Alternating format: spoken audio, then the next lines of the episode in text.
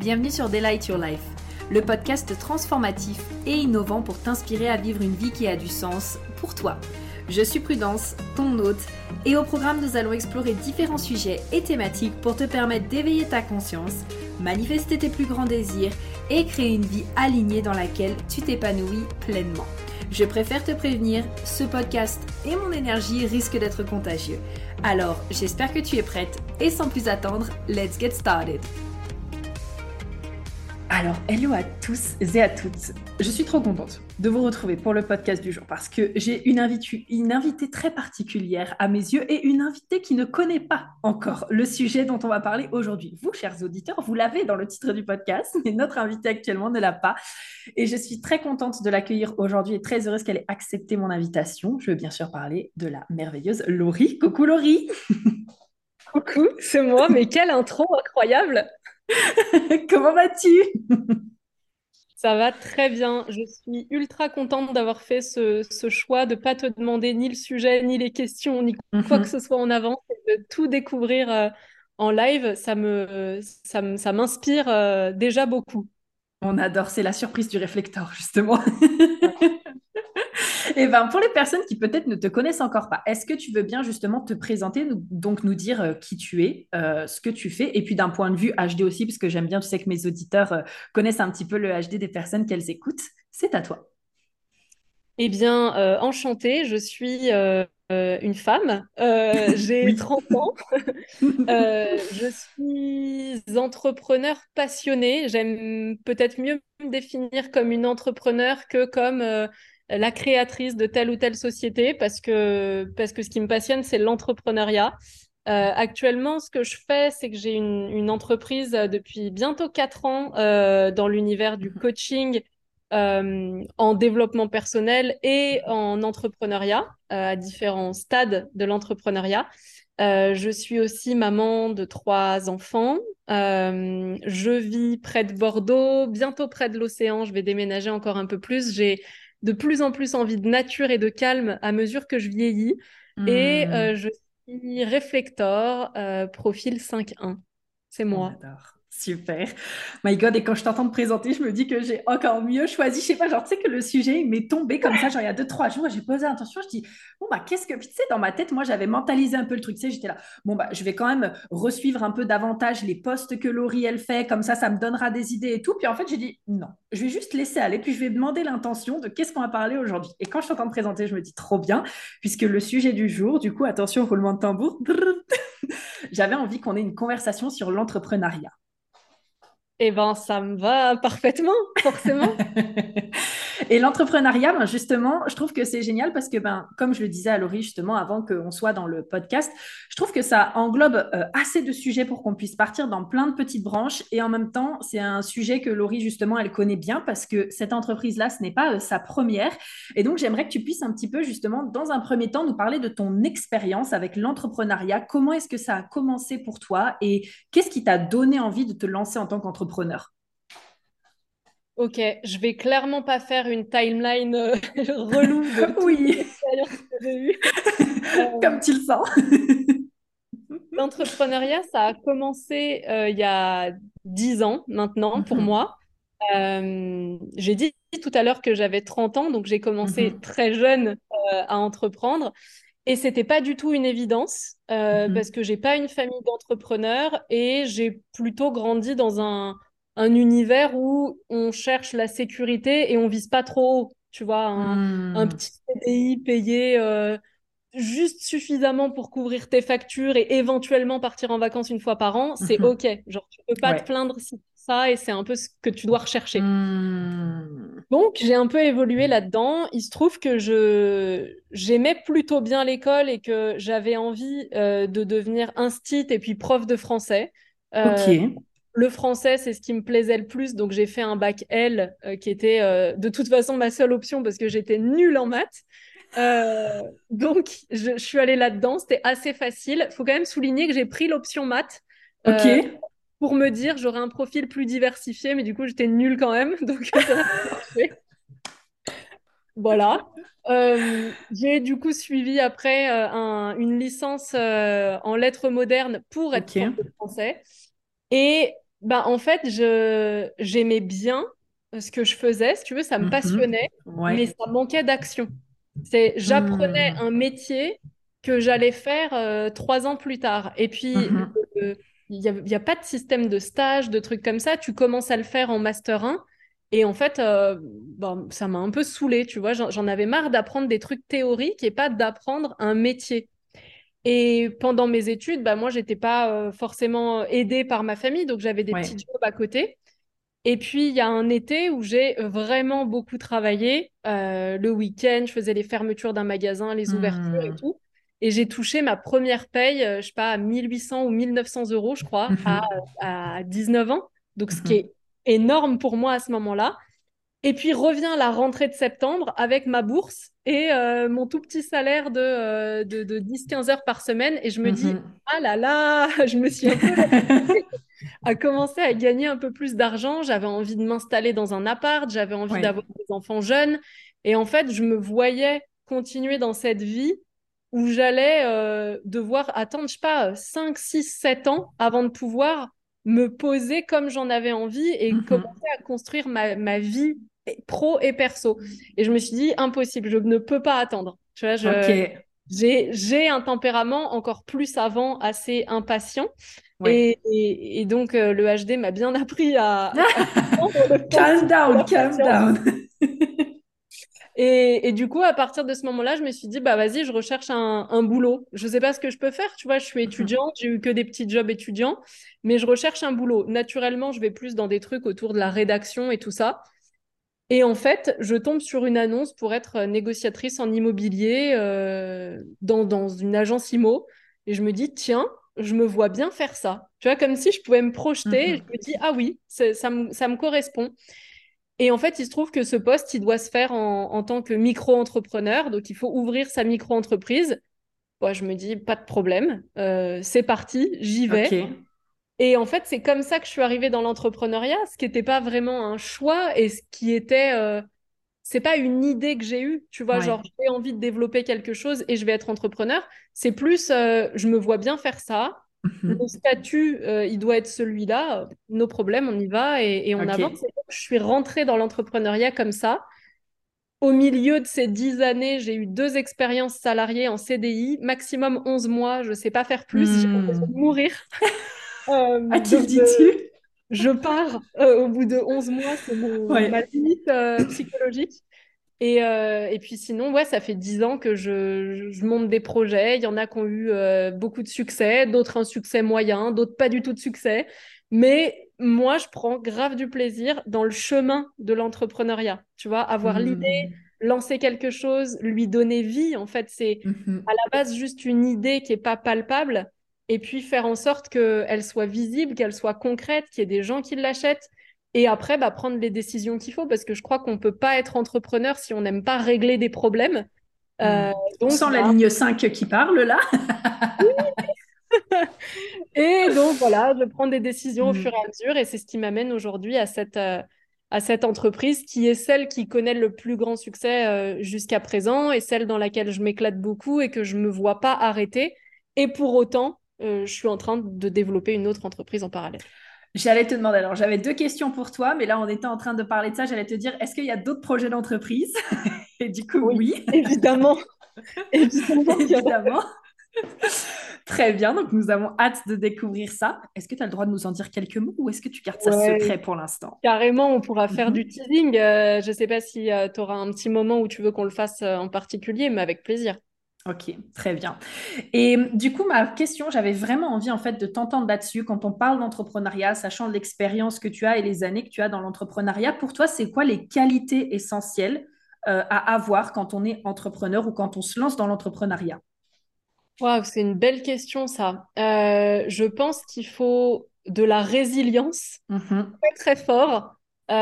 Ouais, Euh, c'est-à-dire, il, va forcément y avoir des problèmes. C'est ouais, utopique de penser que tu montes une boîte et c'est un, euh, un succès euh, continu et linéaire. euh, ça n'existe pas. Donc, si tu n'as pas la capacité à te, te relever et transformer ce, ce que tu as vécu en une opportunité, ça ne peut pas fonctionner sur la durée. Sinon, on s'arrête au premier obstacle. Euh, l'ouverture d'esprit mm-hmm. pour savoir prendre les conseils quand on estime qu'ils sont judicieux. Donc, ouverture d'esprit couplée au libre arbitre, évidemment, parce que des conseils, c'est comme sur tous les sujets, on va en avoir euh, qui vont être un peu tout et son contraire, et, c'est normal, les gens mhm. aiment donner des conseils, surtout quand ils ne sont pas concernés. Euh, bah, tu vois, il y a un côté, euh, c'est souvent les, personnes qui n'ont pas monté de boîte qui te conseillent sur tu ne peux pas faire ça, c'est un peu risqué. Donc bon, avoir quand même le libre arbitre de ce que tu prends et de ce que tu filtres. Euh, avoir la passion pour ce qu'on fait. Ça ne veut pas forcément dire avoir la passion pour son produit ou pour son mm. service, mais avoir la passion pour le fait d'entreprendre. Tu vois, que ce soit euh, ce produit-là en mm-hmm. particulier ou pas. Genre, si demain je vends des bougies, je suis pas obligée d'être passionnée de bougies et d'avoir un storytelling à mm-hmm. raconter. Quand j'avais 7 ans, j'ai fabriqué mes bougies. C'est pas ça. Mais être passionné par ce qu'on est en train de faire, son message aussi, peut-être un peu, tu sais, genre son, ce qu'il y a derrière l'entreprise, le pourquoi, en fait, est-ce que tu veux, c'est ça que tu veux dire? Oui, complètement, le pourquoi tu mhm. le fais et euh, la vision que tu as avec ça, qui est pas juste, euh, bah, je veux être libre de mon temps et gagner de l'argent. Ça, c'est limité, tu vois, c'est mhm. c'est souvent la raison pour laquelle on entreprend, mais en même temps, c'est pas une raison suffisante pour tenir mhm. dans la durée. Si c'est juste ça, bah, il y a plein d'autres moyens de le faire qui sont tellement plus faciles. Donc, euh, Et pas l'entrepreneuriat. pas l'entrepreneuriat, pas du tout. Je, je la facilité si vous voulez juste gagner de l'argent et pas trop vous prendre la tête. Hein. exactement. Euh, ah, j'adore. Ouais, ouais. Et la, et la, passion, du coup, de, de ce qu'on fait, je pense que c'est important.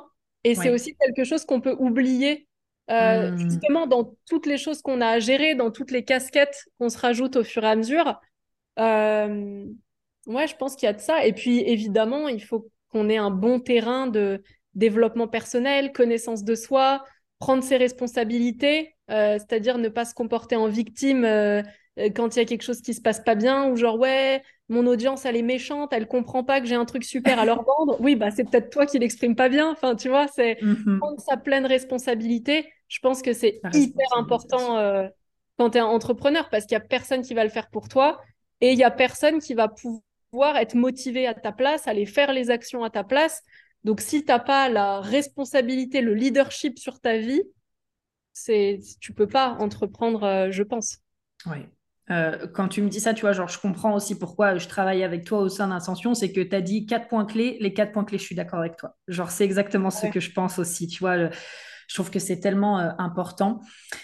Et hum, du coup, dans cette dynamique-là, il y avait aussi une autre question que j'avais envie de te poser, qui était donc quelque part un petit peu l'inverse. Qu'est-ce qui fait, selon toi, que un entrepreneur peut-être j'ai pas envie de dire, tu sais, le mot échoue parce qu'on échoue jamais vraiment, on est d'accord, mais qu'est-ce qui fait qu'un entrepreneur ne réussit peut-être pas à la hauteur de ce qu'il aimerait ou peut-être même finalement euh, arrête son projet d'entrepreneuriat?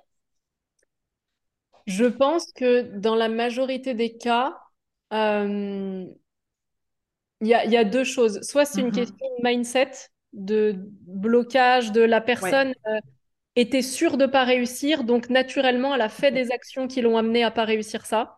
Genre comme pour se prouver, bah oui, bah j'en étais sûre. De toute façon, il y avait une chance sur euh, un million que ça marche. Hmm. va aller créer cette réalité-là. soit c'est c'est quelqu'un qui cherche davantage des excuses que des solutions. Tu vois, à hmm. chaque problème, il y aura une nouvelle excuse, une nouvelle raison, et ça rejoint la, posture de, de victime, de pas prendre sa responsabilité que j'évoquais tout à l'heure. Tu vois, c'est ah bah oui, mais là c'est le Covid, ah bah oui, mais là c'est le marché, bah oui, mais là c'est hmm. l'algorithme. Tu vois, tout est une excuse. Et en fait, oui, pour tout le monde, il y a une réalité euh, économique, sociale, financière, tout ce que tu veux qui est la même. Pour autant, on n'a pas tous les mêmes résultats. Donc, c'est bien qu'il y a autre chose que juste le contexte. Et c'est très facile de tomber dans un, euh, une attraction vers le bas, tu vois, de personnes qui euh, ont elles-mêmes pas réussi quelque chose et qui vont te contaminer en quelque sorte. Et toi, tu vas croire que c'est pas possible. Du coup, tu t'enfermes dans un truc de ouais, mais non, mais de toute façon, ça peut pas marcher. Mm vu, avec le contexte, on peut plus lancer de boîte et puis le coaching, c'est saturé. Et en fait, on trouve on met plus d'énergie à trouver des excuses que des solutions pour contrer ça. bah ça marche pas, mhm. je sais pas, sois plus créatif, teste autre chose. Et là, on repart sur l'histoire de la résilience qui est importante à avoir, je pense.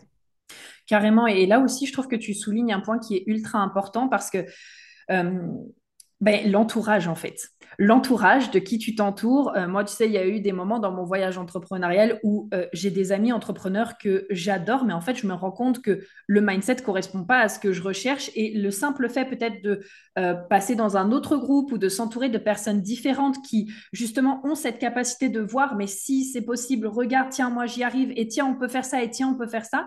La dynamique est complètement différente aussi. L'entourage dans l'entrepreneuriat, et puis en général, c'est quand on se lance dans un projet où on a peut-être une famille ou des amis qui sont pas du tout d'accord avec ça ou qui ne comprennent pas, c'est tellement important en fait. Ouais, on se rend pas compte à quel point on absorbe euh, et bon, je sais bien de quoi je parle. on absorbe, tu vois, les, croyances, les conditionnements de l'extérieur et euh, et, j'en ai fait l'expérience là, tu vois, récemment, ces derniers mois, cette dernière année, on va dire, ma posture de coach et de personne et d'entrepreneur a mm-hmm. vachement évolué. Euh, j'ai l'impression d'être d'avoir été par, le passé dans deux extrêmes différents et là d'être mhm. en train de trouver mon équilibre au milieu de tout ça. Du coup, je me réouvre à des choses que j'avais complètement fermées, tu vois, des façons de voir les choses que j'avais complètement mises de côté. Je me réouvre à ça et en même temps, cette fois, j'y vais avec plus de filtres en me disant ne prends pas pour acquis tout ce que tu vas lire ou toutes les hmm. façons euh, dont les personnes vont pouvoir l'exprimer parce que c'est leur propre croyance. Oui. Euh, je prends un exemple très concret. Donc, moi, je, suis dans le coaching, qui est mhm. quand même un univers assez. Euh, euh, voilà, soit on adore, soit on déteste, soit on mhm. soit c'est des charlatans. Tu vois, il y a un truc un peu comme ça. et avant, pour me protéger, je faisais en sorte de ne pas trop lire toutes les polémiques qu'il y avait là-dessus. Là, je m'y réouvre, je commence à relire des choses, tu vois, sur le sujet, sur les personnes qui pensent que le coaching, c'est une arnaque et tout. Et euh, ça me permet de trouver moi mon juste milieu dans qu'est-ce que moi je pense de ça. Mm-hmm. Et je dis pas que ils ont tout faux et je dis pas qu'ils ont tout juste, mais j'arrive à prendre des échantillons de ce que je lis et de ce que je vois pour me faire ma propre idée. Et, et, je pense que c'est important aussi de savoir faire ça. Moi, ça m'a pris des années, tu vois, à réussir à mettre ce filtre pour ne pas me dire ah bah oui, c'est vrai, c'est tellement bien expliqué et tellement bien prouvé tu vois, ma, ligne 1 qui est genre, oh, il connaît tellement plus de hmm. connaissances, il a tellement plus étudié le sujet que moi. Euh, maintenant, je me dis, OK, la personne exprime son avis dans sa vérité, dans sa réalité, elle a raison. Moi, j'ai le droit de prendre des choses pour me dire, ah, c'est vrai que vu comme ça, je peux comprendre. Et en même temps, ne pas prendre pour argent comptant tout ce que je lis, quoi.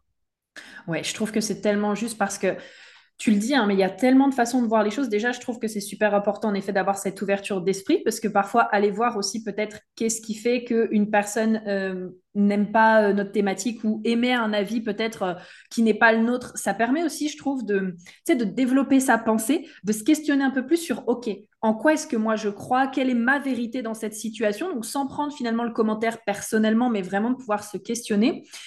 Et ensuite, euh, ouais, comme tu disais, il y a tellement de points de vue, tellement de façons de voir les choses. Euh, ça peut partir dans tellement de directions différentes que si on commence à finalement être complètement déconnecté de soi, parce que je pense qu'il y a quand même aussi une partie nous, bien sûr qu'il y a des compétences. C'est genre si tu sais absolument pas faire du marketing ou si tu sais absolument pas construire un texte, peut-être qu'à un moment donné, en effet, c'est genre faudra euh, te former dessus pour apprendre, parce que c'est une compétence qui se développe. Mais par contre, je pense qu'on a aussi des choses que l'on sait naturellement et qui sont justes pour nous mais que ça demande juste de développer sa confiance pour se dire, OK, ben, je me choisis moi, même si telle personne qui a réussi et qui a monté un super business me dit ça, je me choisis moi parce que j'ai confiance là en ce que je crois. Ouais, ouais, totalement. Et tu vois, c'est, euh, ça me fait penser à une question qu'on m'avait posée euh, mm-hmm. récemment sur euh, bah, le choix de mes coachs précédemment, etc., de bah, par qui est-ce que je me suis fait accompagner et tout.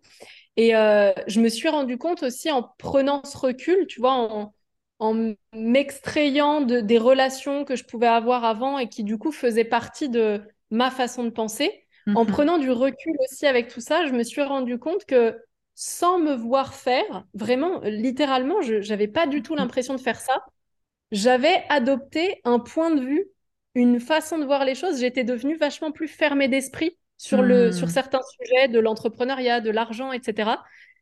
Et, et je me suis pas vue changer de croyance. Et c'est seulement en prenant du recul et en me retrouvant avec moi-même que je me suis dit, ah mais c'est peut-être pas à moi en fait cette façon de penser. Peut-être que ça me hmm. ressemble pas. Et, et, je trouve ça intéressant cette idée de reconnecter à soi parce que je pense que c'est ce qui nous permet en effet de faire le tri entre qu'est-ce qui est à moi et qu'est-ce que j'ai absorbé de l'extérieur. Oui, carrément. Carrément. Alors justement, quand on, se lance aussi dans l'entrepreneuriat, on en a parlé un petit peu tout à l'heure. Il y a deux sujets aussi là sur lesquels j'ai envie de t'entendre sur plein de sujets. Donc écoute, allons-y. Passons l'après-midi ensemble. Passons l'après-midi ensemble. j'ai quand même rendez-vous chez le coiffeur après, mais passons une heure et demie ensemble. Allons-y. Euh, tout à l'heure, du coup, on a parlé que quand on se lançait dans l'entrepreneuriat, il y avait aussi ce côté, tu sais, du pourquoi. Et je sais que dans l'entrepreneuriat, c'est un sujet qui revient énormément. Donc, moi, j'aimerais savoir comment est-ce que tu vois le pourquoi en mode, est-ce que ton pourquoi, tu sens qu'il a évolué et qu'il n'est plus le même euh, qu'au début? Et vraiment, ouais, c'est quoi ta façon de penser sur le sujet? Qu'est-ce que tu penses de ça? Mon pourquoi, il a beaucoup évolué depuis le début mhm. parce que j'ai beaucoup évolué en tant que personne grâce à l'outil entrepreneuriat. Si tu veux, d'entreprendre, mhm. ça m'a amené à travailler sur moi. Totalement. Et en travaillant sur moi, mon pourquoi euh, a changé. Euh, mon pourquoi avant, il était basé sur un besoin de faire vite rentrer de l'argent parce que j'étais dans une situation euh, assez précaire au moment où mhm. j'ai lancé mon entreprise actuelle et même au, moment où j'ai lancé ma toute première entreprise. Donc, il y avait ce besoin de qu'est-ce que je peux créer avec les compétences que j'ai déjà pour faire rentrer de l'argent vite. Il y avait cette intention. Et j'avais un pourquoi qui était centré sur les autres. C'est-à-dire, euh, je veux lancer mon entreprise pour être disponible pour mon couple, euh, pour montrer l'exemple à mes enfants. Tu vois, il y avait un mhm. truc très tourné vers les autres. Aujourd'hui, mon pourquoi, c'est plus du tout celui-là. Euh, mhm. évidemment que comme tout être humain sur cette terre, j'ai besoin de faire de l'argent, mais je le mets plus à l'intérieur de mon pourquoi, parce que de l'argent, je peux en faire autrement. Mon pourquoi aujourd'hui, il vient répondre à un besoin d'épanouissement dans ce que je fais. Hmm. J'ai besoin d'aimer ce que je fais, que ça me nourrisse et que je sente que je contribue à améliorer quelque chose. Et euh, il est centré sur moi. C'est je fais ça parce que j'aime faire ça et pas parce que euh, je veux euh, offrir telle vie à mon mari, offrir telle vie à mes enfants. Je, je veux plus ça. C'est pour moi que je le fais et plus pour les autres. Et paradoxalement, bah, c'est hyper bénéfique pour les autres aussi quand on se remet au centre de tout ça. Je te remercie tellement d'en parler parce que tu vois, je pense que moi, je suis un peu comme toi. J'ai passé par plein, euh, tu sais, de chemins au niveau du pourquoi. Au tout début, moi, je m'étais lancée surtout, tu sais, pour avoir la liberté d'espace et pouvoir voyager, tu sais, être nomade digital, etc. Et il y a eu vraiment une grosse passe où, tu sais, genre, je me suis dit, mais c'est quoi mon pourquoi? Puis, tu sais, un peu ce forcing en mode où tu as l'impression, quand tu entends certaines personnes, que le pourquoi, ça doit être tourné justement vers le, euh, bah, je veux aider les femmes du monde entier à avoir. Et moi, en fait, je sentais que ça résonnait pas. Pas parce que je veux pas aider les femmes du monde entier, c'est trop bien, mais parce que je sais pas, il y avait un truc. Et en fait, petit à petit, j'en suis arrivée euh, à la même conclusion que toi. En fait, j'étais là en mode, bah, je veux une entreprise parce que je veux kiffer ma life, je veux sentir que j'apporte une contribution. Mais en effet, ça part d'abord de moi. Ça part pas de ce côté, euh, ouais, ben voilà, je veux aller impacter toutes les femmes de France, mais vraiment, je veux me sentir être en train de contribuer, peu importe comment je le fais, à partir du moment où c'est juste pour moi et que je le fais d'une façon alignée, je veux que ça me fasse kiffer et euh, contribuer. Ouais, je suis d'accord. Et c'est la, la, différence que je mets, tu vois, entre le pourquoi et la vision. Mmh, euh, pour moi, mmh. le pourquoi, il est tourné, enfin, il devrait être tourné vers soi. Ouais. C'est toi qui vas entreprendre. C'est pas tes enfants, c'est pas ton conjoint, c'est pas toutes les femmes de France, tu vois. C'est c'est mmh toi euh, qui va devoir te lever chaque matin pour le faire. Donc, si ça t'anime pas toi en tant que personne, bah c'est un problème parce que tu vas pas tenir sur la durée ou alors il y aura une notion de sacrifice et du coup, ce ne sera pas équilibré de base parce que tu vas avoir l'impression de faire un sacrifice pour quelqu'un, ton audience, ta cible, ton client idéal. Et si les résultats viennent pas dans le timing où toi tu l'as imaginé, naturellement, tu vas commencer à en vouloir à cette cible qui ne consomme pas chez toi alors que tu lui donnes déjà tellement, etc. Mais en fait, ils t'ont rien demandé à la base. Donc, si c'est toi qui as hmm. décidé de créer ça, c'est important aussi de se remettre dans je le fais pour quoi en fait? Je le fais pour moi, pour, me faire kiffer, parce que j'ai envie de cette vie, enfin, toutes ces choses-là. Le pourquoi, j'ai l'impression qu'il puise sa racine un peu plus dans le passé, c'est-à-dire je le fais mmh, pour améliorer quelque chose que j'ai connu ou tu vois, mmh répondre à un besoin. La vision, elle, je la vois plus, euh, pas forcément tournée vers les autres, mais qui englobe les autres. C'est-à-dire que ma vision, je vais la faire parce que moi, elle me fait kiffer, mais elle va forcément impacter d'autres personnes. Tu vois, je peux pas juste euh, même créer une entreprise de n'importe quoi, même si je suis, euh, je sais pas, euh, conseillère en image, je le fais pas que pour moi. Je le fais mhm. aussi pour faire en sorte que d'autres personnes se sentent mieux dans leur peau, dans leur corps, dans leurs mhm. vêtements. Donc la vision, je vois que c'est ça qui englobe les autres. C'est avec ça qu'on collabore au final et qui, elle, est plus tournée vers l'avenir, qui va se demander pourquoi est-ce que je le fais? Quel résultat j'ai envie d'avoir? Quelle euh, trace j'ai envie de laisser dans le monde? C'est, Je vois vraiment les choses comme ça entre le pourquoi et la vision. Ouais, oh, J'aime beaucoup. Et hum, juste avant, tu nous disais aussi que cette notion, à un moment donné, de faire les choses pour soi, est-ce qu'il y a eu un moment donné dans ta vie où tu as senti que tu as dû te remettre au centre? Oui, oui, un vrai bon moment, il y a, il y a un an. Hum. Euh, ouais, j'avais la, sensation de m'être euh, oubliée et c'était d'un, c'était tellement sournois parce que un peu comme ce que je te disais tout à l'heure avec l'influence mm-hmm. extérieure, qu'elle ait été positive ou négative pour moi, tu vois, bah en fait je me suis pas vue tomber dans cette condition de euh, personne qui vit dans l'ombre d'autres personnes ou pour nourrir les besoins d'autres personnes. Tu vois, je me suis pas vue dans ma vie devenir un pion qui permettait de euh, combler des besoins, euh, apporter de l'argent. Euh, enfin, je me voyais pas être comme ça.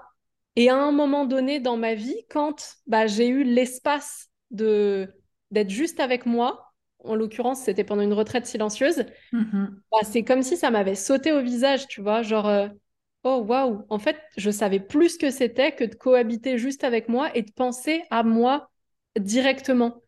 Et là, il y a un peu tout le film qui se fait dans ma tête, genre, pourquoi je fais ce que je fais? Pourquoi est-ce que je cours après cet objectif de chiffre d'affaires avec mon entreprise? Pourquoi est-ce que j'ai envie de gagner cet argent? Pourquoi est-ce que j'ai l'impression que j'ai ce rêve-là alors qu'en fait, quand j'y pense, moi, ça me fait pas mhm. tellement rêver? Et tu mhm. vois, il y a un peu cette prise de conscience là où je me dis, mais attends, je suis en train de vivre la vie de quelqu'un d'autre là. C'est pas ça que je veux. Et je me suis pas vue aller là-dedans et bon, moi, euh, ça fait souvent action-réaction. Quand je prends ça, euh, je, me, dis pas, euh, je peux rester six ou sept mois ou un an, et puis on verra. verra. Faut quand même pas précipiter. Non, bah non, c'est pas possible. Puis même, j'aurais eu l'impression de me tromper moi-même, tu vois. Mm je suis plus ok d'être dans cette vie. Bah, à partir du moment où j'en ai conscience, je prends les décisions pour ne plus être dans cette vie. Sinon, je me trompe moi, je trompe les autres et c'est OK pour personne. Hmm. J'aime beaucoup. J'aime vraiment beaucoup. Et je trouve que tu soulèves un point important parce que, alors, dans l'entrepreneuriat, mais tu sais, je trouve aussi dans la société en général, c'est très facile de tomber, tu sais, genre dans les rêves de quelqu'un d'autre, de tomber dans les distractions de quelqu'un d'autre, de tomber dans le je le veux parce que telle personne le veut, puis parce que quelque part, on croit que ça va nous apporter un certain. Euh, sentiment, c'est une émotion. Euh, je sais pas, genre, oh, bah, aujourd'hui, je veux une grosse voiture parce que mon voisin, il en a une et comme ça, moi aussi, je me sentirais ultra cool, tu sais, alors qu'en fait, nous, on n'en a rien à foutre, tu vois, au fond. Euh, qu'est-ce que peut-être tu aurais envie de, dire ou de donner comme conseil pour revenir à soi et vraiment sortir un peu de, des distractions extérieures et des rêves des autres? Bah, oser, euh, oser ralentir en fait. C'est souvent hmm. quelque chose qui fait peur et encore hier, c'était un sujet en coaching, c'est on se rend très vite compte que les gens ont peur du vide, euh, du vide que ça pourrait créer, de s'arrêter, d'être dans hmm. l'action. C'est tout le temps, euh, on est dans je dois faire ça, je dois faire ça, ben, je me poserai quand j'aurai fini ça. Et en fait, tu le hmm. fais jamais. Et très souvent, c'est parce que la surstimulation, le fait de se mettre sous l'eau, c'est une forme de doudou, c'est quelque chose qui rassure. Parce que tant que je suis dans cette action où je peux pas me poser, bah, je peux pas aller voir véritablement ce qui se passe pour moi, je peux pas euh, écouter mes émotions parce que je suis constamment dans le mode stress, survie, je dois gérer des trucs et j'ai pas le temps de penser à tout ça. Donc je dirais que le moyen le plus efficace à ma connaissance aujourd'hui pour reconnecter à soi, c'est d'arrêter de faire ce qu'on fait même si on a l'impression que le monde va s'arrêter de tourner, que les gens sont pas capables de gérer, que tout ça, mhm. au final, euh, bah, je sais pas, la vie, elle est quand même vachement courte, on peut partir, on sait pas quand. Est-ce que ça vaut vraiment le coup? Est-ce que ça va vraiment changer le monde que j'ai euh, coché cette tâche de ma to-do list aujourd'hui ou pas? Je suis pas certaine. Par contre, euh, prendre ce temps de recul pour juste se poser avec soi-même et faire le point sur sa vie, quoi. Est-ce que je suis toujours là Mhm. euh, où j'ai envie d'être? Est-ce que cette relation, si je devais la recommencer, je la recommencerais? Est-ce que j'ai envie de mettre de l'énergie, des efforts dans ça ou pas du tout et je le fais pour les autres? Enfin, tu vois, un peu se questionner, Ouais. faire ce travail profond qui est pas confortable, mais qui est nécessaire pour euh, vivre enfin sa propre vie. Ouais, je pense que sortir de l'action, prendre une pause, euh, bah, un peu euh, dire merde à tout le monde, tu vois, genre quand tout le monde compte sur toi et tu peux faire ça, tu peux faire ça, tu peux faire ça. Ouais, pause, je me banalise, euh, je sais pas, trois jours, une semaine dans mon agenda où c'est que pour moi. Et même si on a des enfants, hein, j'ai dit tout à l'heure, j'en ai trois, donc je veux pas que ce soit Oui. une excuse, ça. hein. Mhm. Euh, c'est, possible, ça s'organise. euh, c'est quelque chose qui peut se faire et qui vraiment peut changer le reste de notre vie en tellement mieux quand on a pris le temps de se reconnecter à qu'est-ce qu'on veut véritablement. Et aussi, il y a un indicateur que je, que je regarde dans ma vie et puis dans celle des personnes que j'accompagne, c'est les endroits où ça bloque. Euh, tu sais, quand tu veux faire quelque chose, où tu veux atteindre un objectif, où tu veux réaliser un rêve, et que ça bloque, t'arrives pas à y aller, Mhm. ben, je trouve qu'à ce moment-là, il y a un travail de, de réflexion à avoir sur est-ce que c'est vraiment un objectif que je convoite? Est-ce que je veux vraiment ce que j'ai dit là ou pas? Et du coup, ce qui bloque, en fait, au lieu de le voir comme un problème, je le vois comme un cadeau. C'est genre, ah, mais merci de pas m'avoir donné ça, parce qu'en fait, c'est pas Mhm. ça que je voulais. Tu vois, j'ai vraiment euh, eu cette impression-là aussi. Qu'est-ce que peut-être, euh, là, en nous disant ça, est-ce qu'il y a un projet ou un rêve auquel tu penses où tu te disais euh, dur comme fer, c'est ce que je veux, et finalement, au bout d'un moment, tu t'es dit, mais en fait, non, je suis à côté de la plaque, c'est pas du tout ça? Bah ouais, typiquement le, le mode de vie, euh, le mode Hmm. de vie que j'avais mis dans, dans mon vision board et que je croyais vouloir, tu vois, une, une espèce de grosse villa californienne avec piscine, euh, enfin une maison, tu vois, à plusieurs millions euh, euh, au soleil, euh, avoir une, une belle voiture, pouvoir m'habiller dans des magasins de luxe, tu vois, tout, tout ce, ce lifestyle que j'étais persuadée de vouloir, bah, à partir du moment où j'ai reconnecté à moi, Mhm. je me suis rendu compte qu'en fait, ça n'avait jamais été à moi avant et ça a été conditionné à un moment donné par les rêves qui m'entouraient. Et quand j'ai eu ce temps de recul pour me demander qu'est-ce que moi je veux, bah moi je me vois dans une maison qui me plaît évidemment, dans laquelle je me sens bien, mais Mhm. je me vois dans une vie tellement plus simple que celle-là. Tu Mhm. vois, je me vois euh, euh, pouvoir euh, avoir un potager avec mes enfants. J'adore. je me vois pouvoir aller chercher Ouais. les œufs de mes poules, avoir un cheval dans mon jardin. Tu- C'est quand même des choses qui demandent de l'argent, tu vois. C'est quand même des Mhm. choses qui vont nécessiter de, de, bah, de- d'avoir les fonds qui me permettront de vivre ça mais c'est tellement différent et ça crée une émotion qui a rien à voir à l'intérieur de moi. Ouais. Tu vois, d'un côté, ça crée une espèce de challenge, un truc Mhm. très yang, très euh, faut aller chercher plus, euh, les objectifs, la grosse baraque, machin. Alors que de l'autre, ça crée de l'apaisement chez moi. Tu vois, je me Mhm. dis, euh, ah, mais c'est ça que je veux. C'est sortir tous les jours de chez moi pieds nus, c'est pouvoir marcher dans l'herbe, c'est aller à la plage à pied, c'est aller caresser un cheval. C'est ça, en fait, que je veux. Et ça n'a rien à voir dans ce que je ressens quand je me projette dans l'un ou dans l'autre. Ouais. Ouais, j'adore parce qu'en plus, là, le rêve que tu décris, c'est souvent, c'est quelque chose, je trouve qu'on voit beaucoup. euh, tu sais, moi, j'ai beaucoup de men- mentors euh, américaines. Je pense que toi aussi, tu sais. Et euh, en fait, ben, tu sais, quand tu vois ça, enfin, maintenant que je le regarde avec du recul, je me dis, mais ça, c'est vraiment genre le, le rêve américain, genre, tu sais, grosse baraque, grosse voiture et tout. Et des fois, je regarde et je fais, mais franchement, moi, ça me ferait pas kiffer de vivre là-dedans. Enfin, ça m'intéresse pas, en fait. Il y a juste le truc, ouais, je comprends la hype, mais ça m'intéresse pas, en fait. Bah, c'est exactement ça. Et, et ce qui est fou, c'est que j'ai l'impression que c'est deux personnes différentes qui parlent. Là, tu m'aurais euh, Mhm. interviewé l'année dernière, j'aurais eu un autre discours parce que Ouais. j'étais sûre que c'était ça que je voulais. Et, et il m'a fallu, bah, tu vois, cette année de déconstruction et de Mhm. reconnexion à moi et me refaire passer en premier dans ma vie, apprendre à le faire tout court parce qu'en fait, ça n'avait Ouais. jamais été le cas, bah, pour arriver à savoir euh, qui je suis, qu'est-ce que je veux, qu'est-ce qui me fait rêver et me rendre compte que j'avais couru après le rêve de quelqu'un d'autre qui était euh, préfabriqué sur Instagram en plus. Donc c'est facile, tu vois, d'emprunter ces rêves-là. Tu, Mhm. tu transposes ce que tu vois des gens que toi tu estimes euh, qui ont réussi bah, tu te dis, bah, forcément, je veux cette vie-là, puisqu'ils Mhm. sont là où j'ai envie d'être. Donc, euh, évidemment que ça correspond à ça. C'est comme s'ils avaient dessiné ton vision board, alors que, ben non, peut-être que le tien, il ressemble à autre chose. Il est différent. Je trouve que là, tu viens aussi d'aborder quelque chose de très intéressant, c'est que quand on est entrepreneur, il y a aussi ce, bon, puis même autre, hein, mais quand on est entrepreneur, il y a aussi ce côté de je m'autorise à changer d'avis, je m'autorise à évoluer, je m'autorise à ce que quelque chose à un moment donné ait été ma vérité et que maintenant ça ne l'est plus. Comment est-ce que toi tu navigues avec ça? Et j'ai presque envie de dire aussi, comment est-ce que tu navigues avec ça quand par exemple tu sais que tu as dit certaines choses à ta communauté, puis qu'après justement ça a évolué et donc tu redis autre chose à ta communauté? Comment est-ce que toi tu le vois? Je le voyais avant comme une Mhm. faiblesse, euh, comme Mhm. un manque de fiabilité, comme euh, un truc qui se fait pas, tu vois, qui est pas professionnel.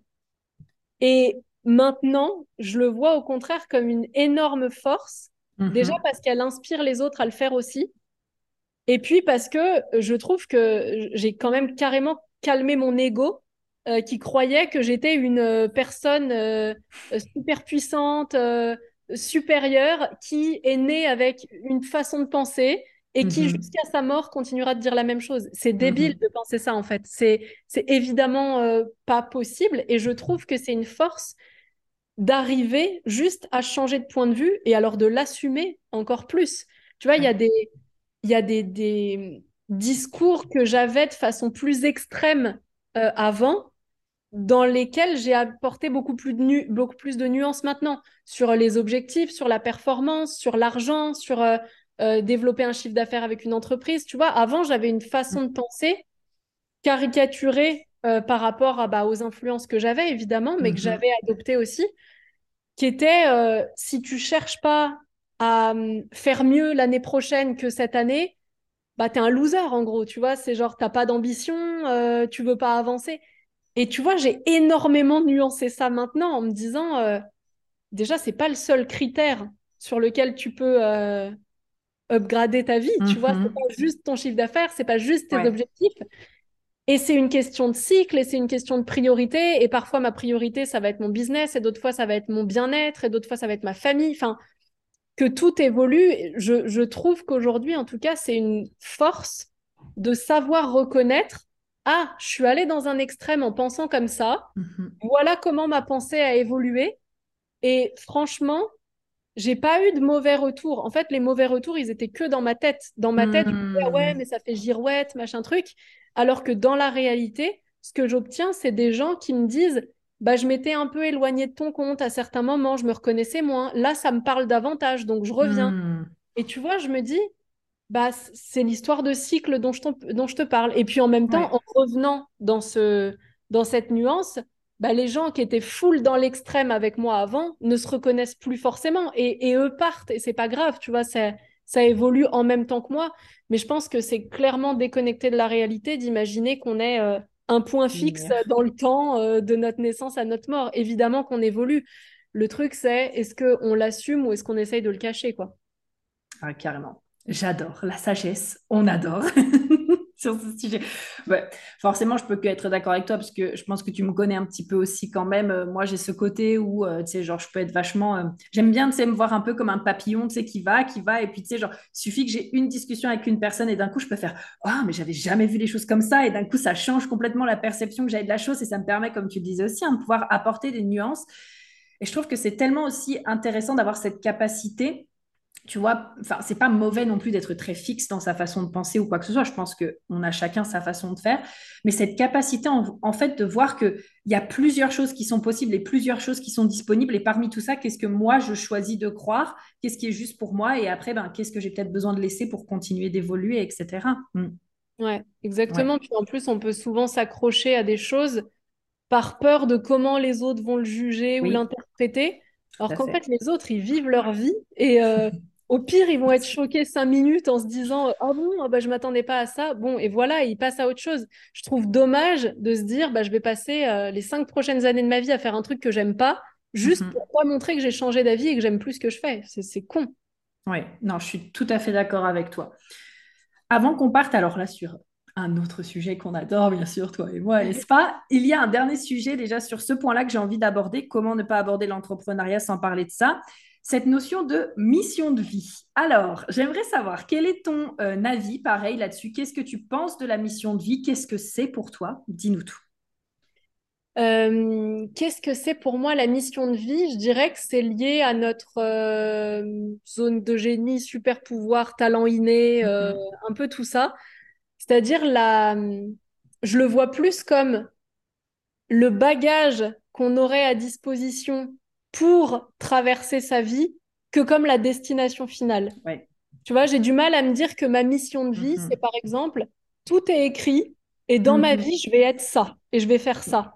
Je le vois plus comme euh, à ma naissance, j'ai reçu, je ne sais pas de quelle façon, un bagage avec mm-hmm. certaines qualités, certaines compétences naturelles qui vont me permettre de cheminer vers quelque chose et peut-être que je le découvrirai à la toute fin de ma vie, parce que c'était ma mission, mais je le mm. vois plus comme euh, une quête que le résultat connu d'avance, tu vois?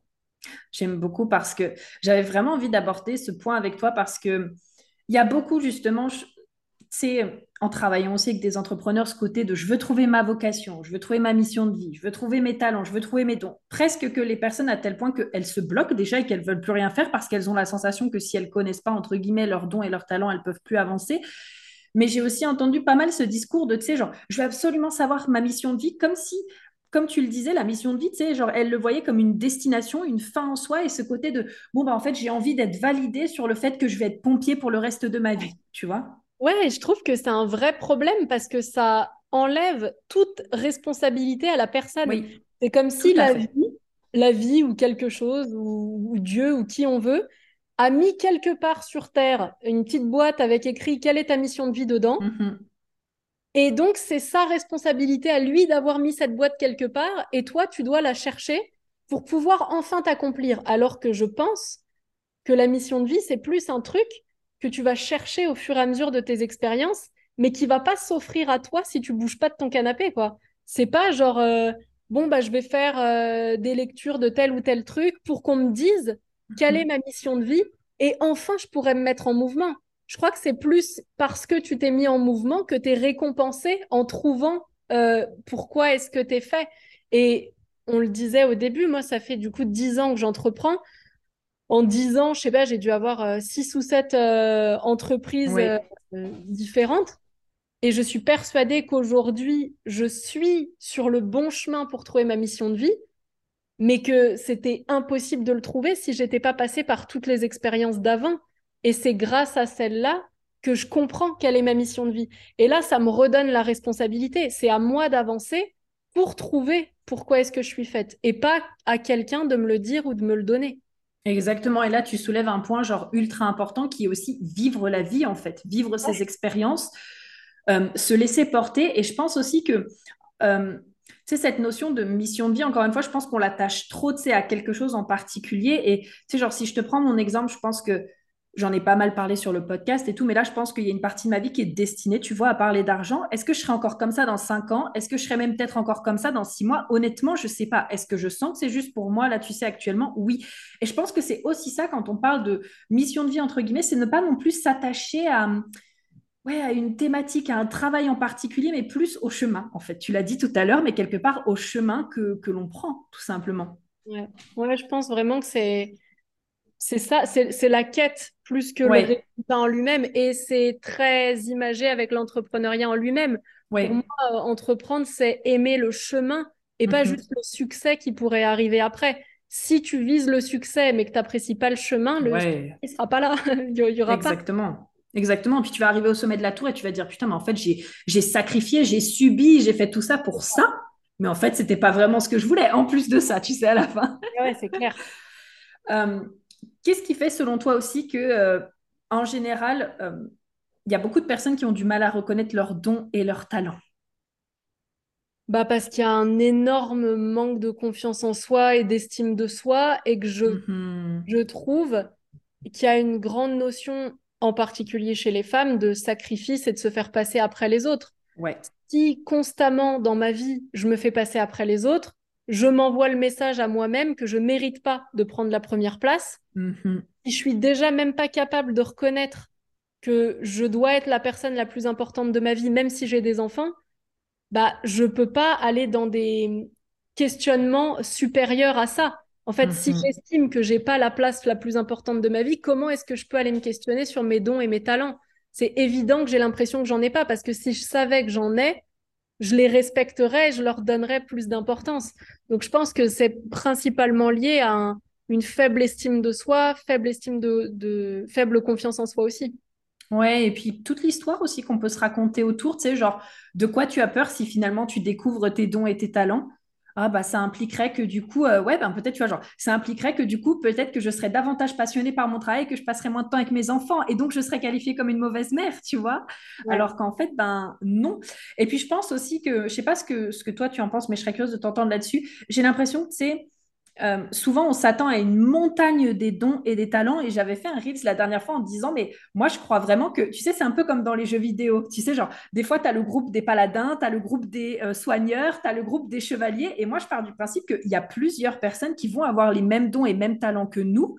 Mais ça ne veut pas dire qu'on n'est pas unique et ça ne veut pas dire que parce que quelqu'un d'autre a ce don et ce talent, que ben c'est pas le nôtre en fait. J'ai l'impression qu'il y a ce- ce- cette recherche, tu sais, de je veux vraiment un truc unique que personne d'autre n'a en fait. Ouais, je suis d'accord avec toi. Euh, je le vois aussi comme euh, un don, un talent. C'est un peu une, euh, comment dire, une, une façon d'être Mhm. qui serait innée et naturelle pour nous, mais qui va s'exprimer de plein de manières différentes. Ouais. C'est-à-dire que je peux avoir, et, et qui peut même s'exprimer de plein de manières différentes pour moi. Moi, j'ai, j'ai travaillé, tu vois, j'ai réfléchi à quel est mon super pouvoir, qu'est-ce que j'apporte de différent, quel est mon don. Euh, un truc qui est facile pour moi, mais qui n'est pas facile pour tout le monde. Mhm. Et je suis arrivée à euh, l'idée de vulgariser. Ouais. Vulgariser des concepts, rendre simple des choses euh, qui sont plus abstraites, plus complexes, expliquer avec des mots qui s'adaptent aux personnes à qui je le raconte. Mhm. Et vulgariser en soi, si j'étais prof de français, ça marche. Si je suis coach en business, ça marche.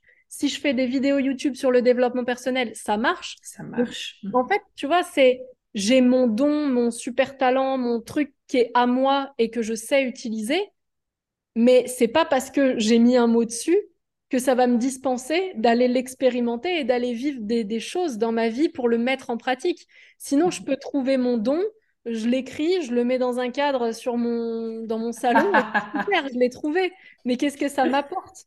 Donc, Ouais. je, je pense que c'est hum, quelque chose qu'on peut découvrir en expérimentant, en Mhm. s'apportant suffisamment d'estime pour se dire, c'est évident que j'en ai un parce que tous les Mhm. êtres humains qui naissent en ont un. Donc, plutôt que de me questionner sur est-ce que vraiment j'ai un don, c'est se demander bah, quel est ce don?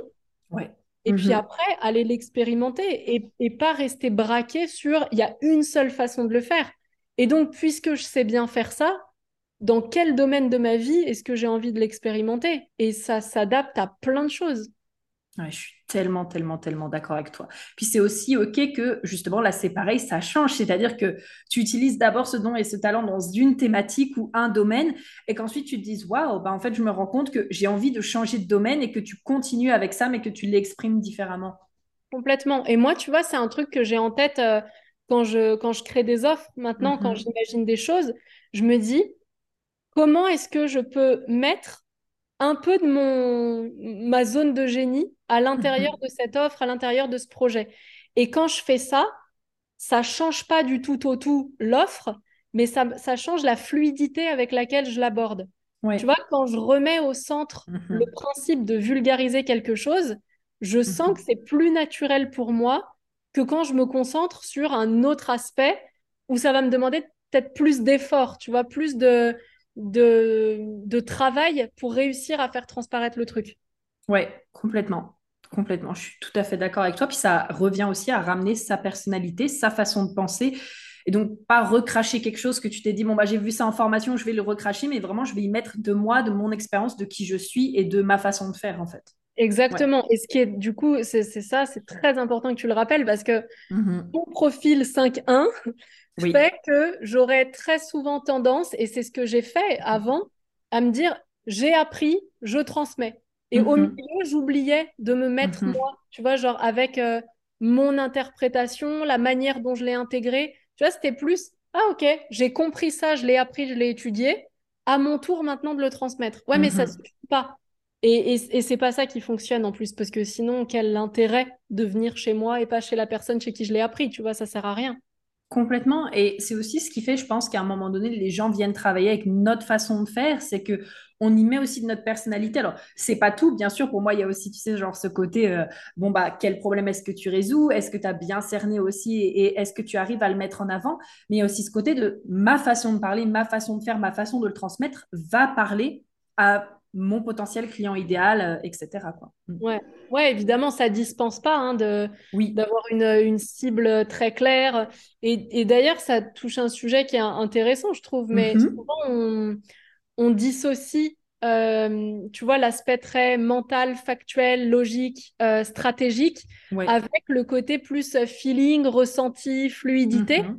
Alors que je pense que les deux vont très bien ensemble. Bien sûr. Pas deux notions qui s'opposent, tu vois, c'est euh, euh, ça va pas me dispenser de mettre en place des stratégies, de d'étudier mon client idéal, de savoir à qui je m'adresse, de créer une offre qui soit euh, euh, bien packagée pour euh, qu'on puisse en faire une belle communication, etc. Et en même temps, venir y ajouter un côté de, de feeling, de zone de génie, de ce pourquoi moi je suis douée et comment est-ce que je ressens le truc pour y apporter plus de fluidité. Oui, carrément. Toujours, toujours. Ça, c'est trop important. Et puis, ouais, juste pour soi aussi, puis pour respecter son travail et celui des autres. Donc, euh, je suis 100% d'accord avec toi euh, sur ce point-là. Euh, bon, passons maintenant sur un autre sujet qui touche aussi l'entrepreneuriat. Et je sais que tu sais de quoi je vais parler, n'est-ce pas? Chers auditeurs, avez-vous deviné vous aussi? Bon, quelle était ta relation avec l'argent avant de commencer l'entrepreneuriat et comment est-ce qu'elle a évolué? Euh, avant de commencer l'entrepreneuriat, tu sais, je, je t'ai dit tout à l'heure, dans ma famille, Mhm. il y avait un côté, euh, on vise pas trop haut parce que qui on est pour vouloir plus que ça. Et puis, Mhm. euh, Mhm. tu sais, la petite euh, haine des riches. Oui, je connais très bien, oui, voilà. oui. Euh, genre, euh, ouais, bah, lui, euh, il est plein de pognon. Euh, tu vois, il y a des, petits trucs comme ça. hein. Oui, Mais ce euh, petit truc. Et puis, ah, de toute façon, les riches, c'est tous des connards. Ou alors, ah, tiens, regarde ce qu'ils font, eux. ils sont encore acheté une grosse bagnole. Enfin, tu vois, a un truc. Genre, t'as pas envie d'appartenir à ce groupe-là, tu vois, t'as pas envie d'être celui complètement. qu'on va montrer du T'as pas doigt. envie d'être le connard, là, avec sa voiture et... pas du tout. Donc, je- j'ai grandi avec ce truc-là Mhm. et, et je trouve ça tellement paradoxal et hypocrite, Ouais. en fait, parce que tout le monde veut plus d'argent, Ouais. mais ils critiquent ceux qui ont plus d'argent. Tu vois, il y a un Mhm. truc, je j'ai jamais compris ça. Et même petite, je me rappelle que ça me dépassait. Mhm. Tu vois, il y avait un- une incompréhension chez moi et je Mhm. n'arrivais pas à faire comprendre ce truc-là à ma mère, ce qui nous a créé quelques débats. Euh, mais tu vois, j'étais genre, je veux te montrer ton incohérence Mhm. et tu comprends pas ce que je suis en train de te dire et ça me rend folle. C'était terrible. Ouais. Et du coup, bon, j'ai grandi avec ce truc-là. Mhm. Euh, je me suis pas vraiment posé de questions sur l'argent jusqu'à, euh, je sais pas, je dirais euh, jusqu'à ce que j'ai mon deuxième fils, donc en 2017, quelque chose comme Mhm. ça. Euh, avant ça, j'étais plus dans, bah, faut bien travailler pour gagner de l'argent, genre euh, Mhm. normal. J'aimerais en avoir plus, comme tout le monde, parce que euh, j'aimerais me faire plus de plaisir, plus de resto, avoir un plus grand appart, enfin, tous ces Mhm. trucs-là. Mais c'était pas vraiment un sujet. Tu vois, j'ai, l'impression que j'y suis allée euh, vraiment avec zéro éducation financière. J'ai fait mon premier petit crédit quand je me suis installée dans mon appart pour acheter des meubles. Ça me paraissait être normal de faire ça parce que de toute façon, personne gagne un salaire suffisant pour mettre assez d'argent de côté et pouvoir payer des trucs cash. Enfin, tu vois, il y avait un peu une espèce de fatalité sur la situation financière que j'allais Mhm. avoir toute ma vie. Euh, quand j'ai eu J'aime bien ce mot, fatalité. Il y avait une espèce de fatalité. Ouais, c'était Mhm. ça, hein. C'est... Il y a, y a, y a pas de lumière au bout du tunnel, mais j'ai même pas conscience Mhm. d'être dans un tunnel. Tu vois, pour moi, c'est comme ça et c'est pas autrement. C'est Mhm. la vie que tout le monde a, sauf une exception. On sait pas comment ils ont eu de l'argent. Voilà. Mhm. Et puis en plus, euh, ils pourraient quand même le partager parce que nous, on a plus besoin qu'eux. Tu vois? Oui. C'est, il y, avait de ça. C'était ma façon de Mhm. penser euh, Mhm. jusqu'à euh, 25 ans, on va dire. Et, euh, Après, j'ai donc eu mon fils et ça a coïncidé avec un moment où j'avais une, une petite agence de communication qui a été ma première entreprise qui fonctionnait plutôt bien. Euh, c'est-à-dire que je travaillais quand même pas mal, mais j'avais un chiffre d'affaires qui me permettait d'avoir euh, facilement 3000 euros de rémunération par mois, ce qui mhm. était pour moi à cette époque beaucoup, parce que ce mhm. que j'avais connu, c'est soit des, du freelancing hyper précaire, tu vois, genre 2000 euh, euros, mais plus rien pendant six mois, Ok. soit des salaires plafonnés à 1002.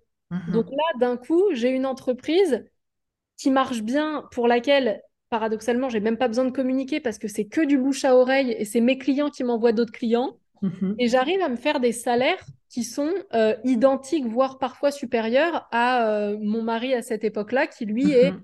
en CDI, euh, cadre, avec des primes d'intéressement, machin truc. Donc je me dis, ah tiens, dis donc, c'est intéressant que je puisse faire ça toute seule. Tu vois, genre avec mon cerveau et mon temps, j'arrive à générer cet argent. Et ça m'a un peu ouvert une porte où je me suis dit, ah mais en fait, peut-être que c'est pas si intouchable que ça de un jour devenir propriétaire, d'avoir une maison qui me plaît davantage. Tu vois, ça a ouvert un peu une porte à ce moment-là. Euh, mais c'est tout, sans plus. Je n'avais pas forcément d'ambition ou d'objectif de faire plus le mois d'après mais mhm. plutôt de me dire ah tiens c'est chouette de faire plus d'argent parce que je peux faire euh, plus de kiff en gros. Ok. J'avais pas du tout de logique d'investissement, d'épargner, de quoi que ce soit. Mhm. Et euh, et puis au final vraiment ma relation à l'argent elle a changé en fin 2019 donc quand j'ai lancé euh, mon entreprise actuelle Basique.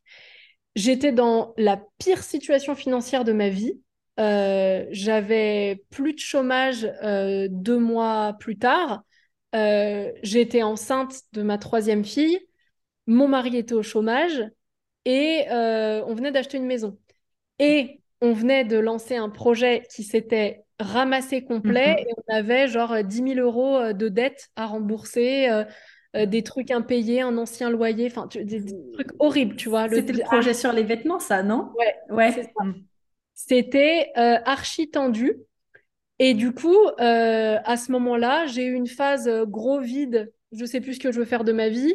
Hmm. Après, un trop plein, genre euh, je veux faire tout. Je, je veux passer un CAP cuisine, je veux être infirmière, je veux être entrepreneur, je veux retourner dans l'immobilier. Il y avait mhm. tout. Mhm. Et donc, j'ai fait un boulot sur moi qui m'a pris plusieurs semaines, qui est d'ailleurs devenu un de mes programmes maintenant, qui est le programme DIP.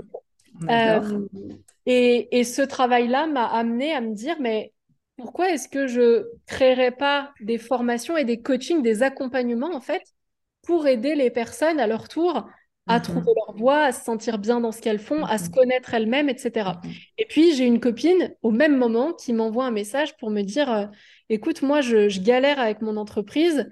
Toi, ça a l'air facile. À chaque fois, tu lances des projets, tu passes à un autre. Euh, tu vois, tu gères ça bien. Tu voudrais pas me coacher et là, les deux trucs s'assemblent et je me dis, oh, wow, incroyable. Du coup, je lance ça, euh, comme je te disais tout à l'heure, avec l'intention qui mhm. était faire vite rentrer de l'argent, un minimum.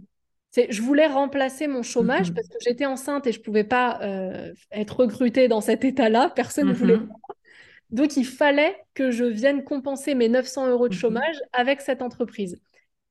J'ai euh, commencé de lancer un questionnaire, d'en parler et tout ça. Et en fait, très rapidement, bah, dès le deuxième mois, j'avais atteint et dépassé cet objectif. Mhm.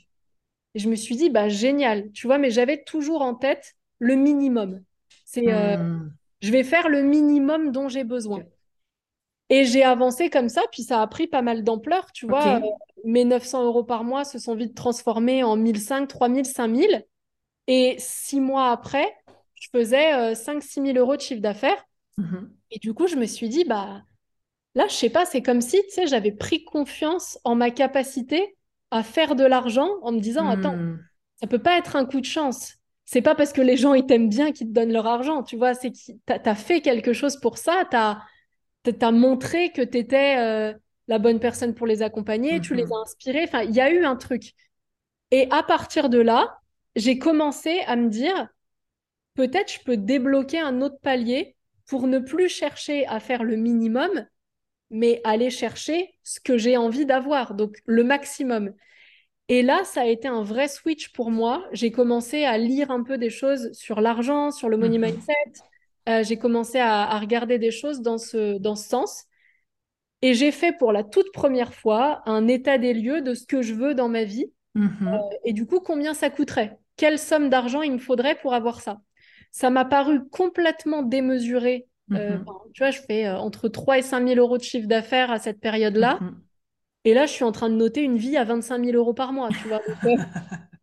Basé sur des rêves que tu voulais pas vraiment non plus, du coup, si En plus. Mais bon, à ce moment-là, je pensais que je les voulais. Et du coup, je fais ce travail-là. Il y a une part de moi qui se dit, euh, ouais, enfin, c'est très, très loin de toi. Donc peut-être ça arrivera, mais 5 ans, dans 10 ans, tu Mhm. vois, on verra. Et bien, à ce moment-là, j'ai fait ce travail. Et comme Mhm. j'étais au clair sur mes objectifs, naturellement et inconsciemment, mes actions étaient différentes. J'ai pas lancé les mêmes offres, j'ai pas posé les mêmes prix, euh, j'ai pas eu la même posture que avant de faire ce travail. Mhm. Et du coup, très vite, en fait, mon chiffre d'affaires a augmenté, augmenté, augmenté, si bien que quelques mois plus tard, ben, je passais le fameux cap, tu sais, des 10 000 euros par mois, euh, Mhm. euh, qui est un peu le, le goal Instagram, euh, Ouais. voilà. Du moment à la mode. Ouais, c'est ça. C'est genre, il faut faire ça pour être un entrepreneur qui a réussi. Et je les dépasse et je me dis, mais attends, mais c'est, incroyable quand même parce que ce qui a changé, c'est juste mes projections. C'est pourquoi est-ce que je fais ça? Et c'est juste d'avoir donné une Mhm. destination à mes actions qui a fait changer mes résultats. C'est pas Mhm. de la magie. Hein. Je suis pas en train de dire j'ai fait un vision board et pouf, un jour j'ai eu 10 000 euros sur mon compte. Bah, C'est- Dis-le, Laurie, que tu es restée sur ton canapé et que tu es restée couchée et que tu étais là en mode un jour, ça viendra. C'est ça.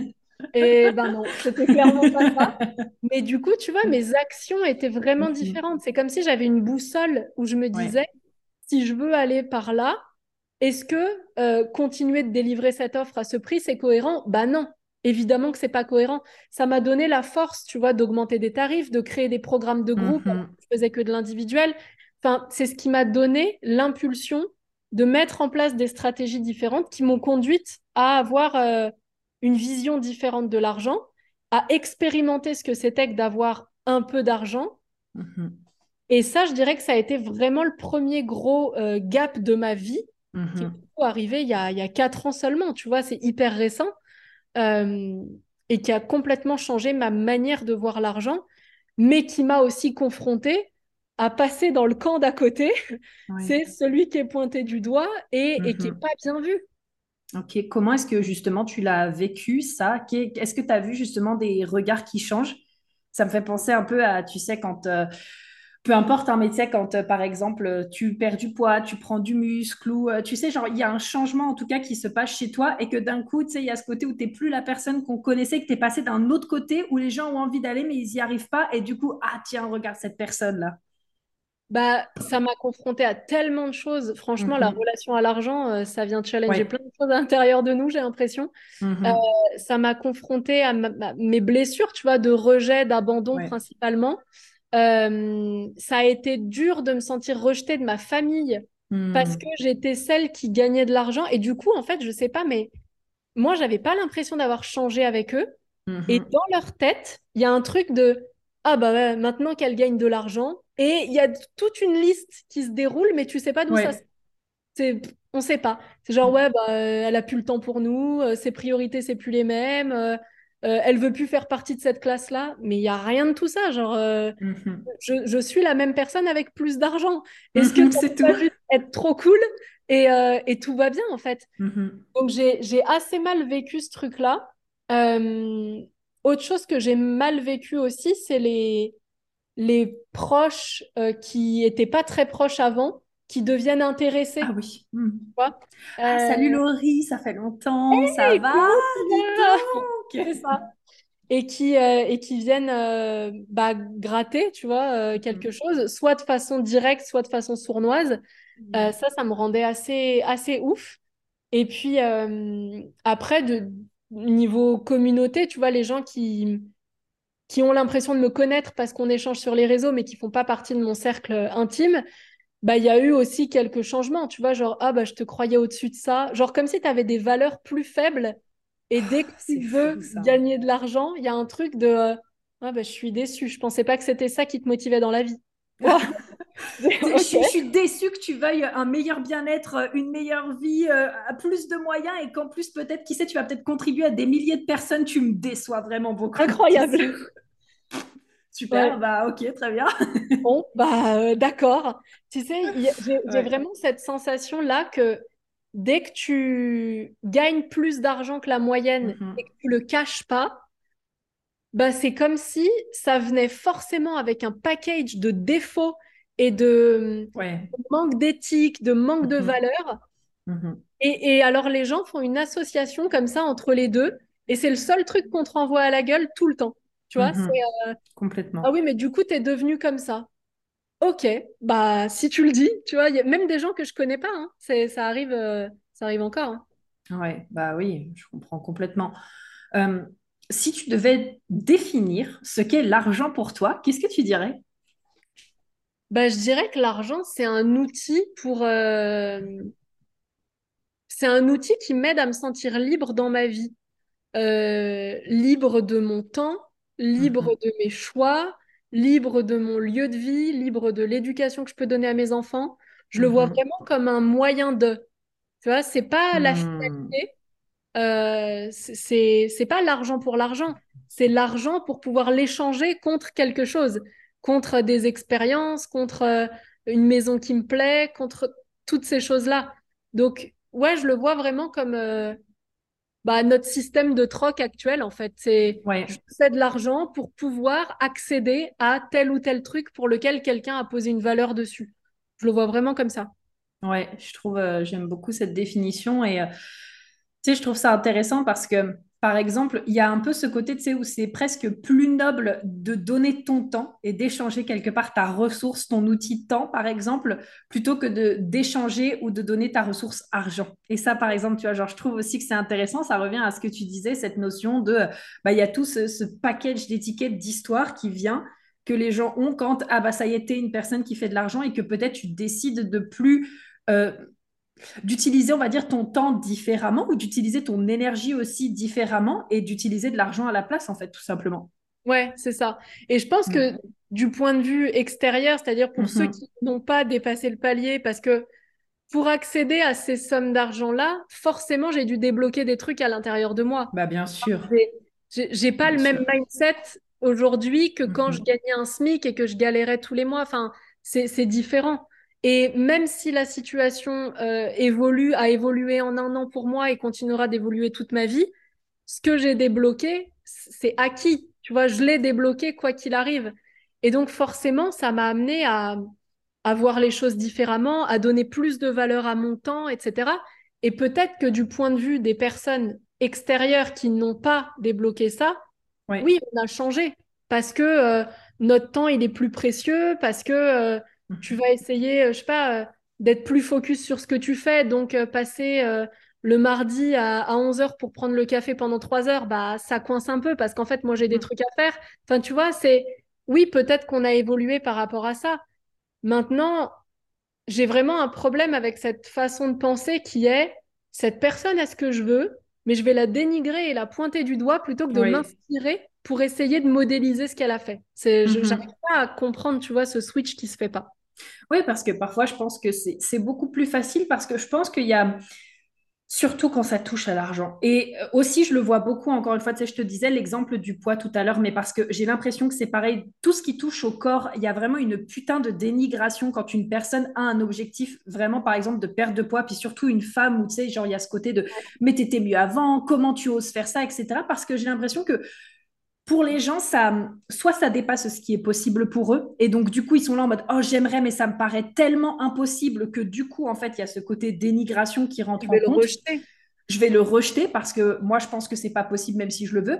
Ou la deuxième chose, c'est que putain, cette personne, elle ose faire quelque chose que au fond, moi, j'ai envie de faire, mais que je n'ose pas. Et du coup, je vais la dénigrer parce qu'elle se donne l'autorisation de faire quelque chose que moi, je ne m'autorise pas à faire. Hmm, totalement d'accord. Et du coup, c'est un petit peu triste, mais bon, on est là aussi pour euh, inspirer, montrer que c'est possible. Puis, bah, il y a des fois, ça va déranger, ça fait partie du game, ça réveillera peut-être des personnes au bout d'un moment.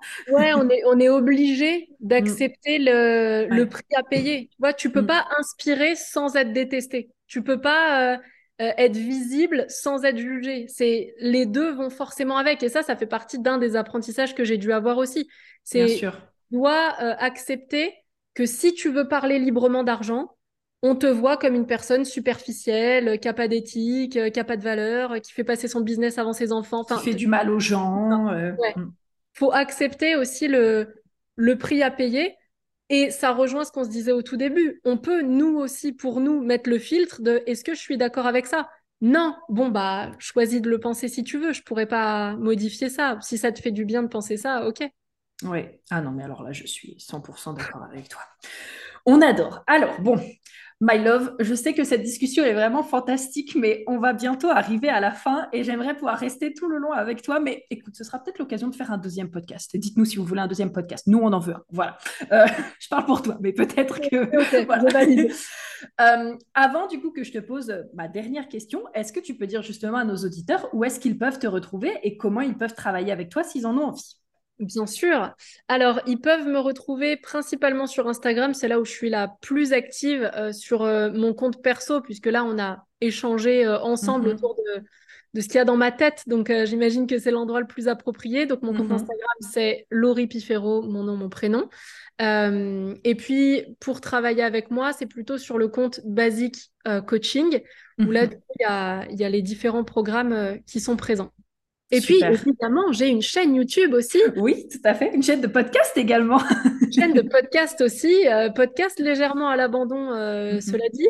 Mais euh, une chaîne YouTube plus active dans laquelle je partage mm-hmm. dans les vlogs les coulisses, justement, de ce qu'on voit pas sur, sur les réseaux, dans la communication, etc. Tous les up and down de l'entrepreneur, mm-hmm. peut se passer, etc. Donc, voilà, on essaye de faire un truc cool. Super. Je vous partagerai euh, tous les liens du coup en barre d'infos. Donc, je vous invite bien sûr à aller découvrir euh, Laurie, ce qu'elle fait, qui elle est et euh, d'aller échanger avec elle. Et du coup, ben, pour ma dernière question, moi, j'aime bien demander justement aux personnes qui viennent sur mon podcast, est-ce qu'il y a un message, un conseil qui pour toi est important de faire passer et que tu aimerais partager aujourd'hui? Eh bien, je pense que ce sera une bonne synthèse de ce qu'on s'est dit. C'est mm-hmm prendre conscience de l'urgence de se faire passer en premier dans sa vie. Hmm. Euh, parce que personne ne le fera à votre place et que vous n'êtes au premier plan de la vie de personne. Donc en fait, c'est comme si votre vie était là, mais elle n'était pas remplie, elle n'était pas à son plein potentiel de tout ce qu'elle peut vous apporter. Et ça, c'est un truc qui me touche profondément et que je trouve trop dommage quand je vois les gens passer à côté de leur vie par peur d'être jugés, euh, par peur qu'on les rejette, par peur qu'on se moque. Dans, tous les cas, que vous mhm. faites rien ou que vous fassiez quelque chose, vous serez jugé. Bon, du coup, si on peut établir ce principe-là, on peut se dire que quitte à être jugé, autant que ce soit pour faire quelque chose qui est important pour vous. Et puis, euh, se rappeler que se faire passer en premier, c'est pas délaisser les autres, c'est plutôt au contraire faire en sorte d'avoir toutes les ressources l'énergie, la disponibilité et tout ce qu'il faut pour être en mesure de s'en occuper encore mieux, y compris de ses enfants. Euh, vivre pour ses enfants ou faire de ses enfants sa priorité, c'est le meilleur moyen de leur mettre un poids sur les épaules qui est immense et qui fait qu'ils vont grandir avec la responsabilité qui n'est pas la leur de faire en sorte que vous soyez heureux ou pas. Et je pense, j'aimerais que dans un monde idéal, chacun prenne sa responsabilité, de comprendre ses besoins, de nourrir ses mhm. besoins, de s'apporter mhm. de l'amour, de s'apporter de la reconnaissance. Parce que si on apprenait tous, chacun à notre échelle, à faire ça, je pense que nos relations à tous se porteraient infiniment mieux. Donc, je dirais que c'est ça mon message. Trop bien, je suis tellement d'accord avec toi, je ne peux que valider et ça clôt très bien ce podcast. Donc, euh, Déjà, merci à toi, Laurie, d'avoir accepté de faire ce podcast avec moi. C'était un bonheur de te recevoir aujourd'hui et de discuter entrepreneuriat avec toi. Euh, et bien sûr, merci à tous les auditeurs qui nous auront écoutés aujourd'hui. Et puis, bah, écoutez, on vous retrouvera, qui sait, peut-être dans une partie 2, n'est-ce pas? Et puis, bah, on vous fait euh, plein de gros bisous. merci beaucoup, Prudence. Merci à tous. Bisous, bisous.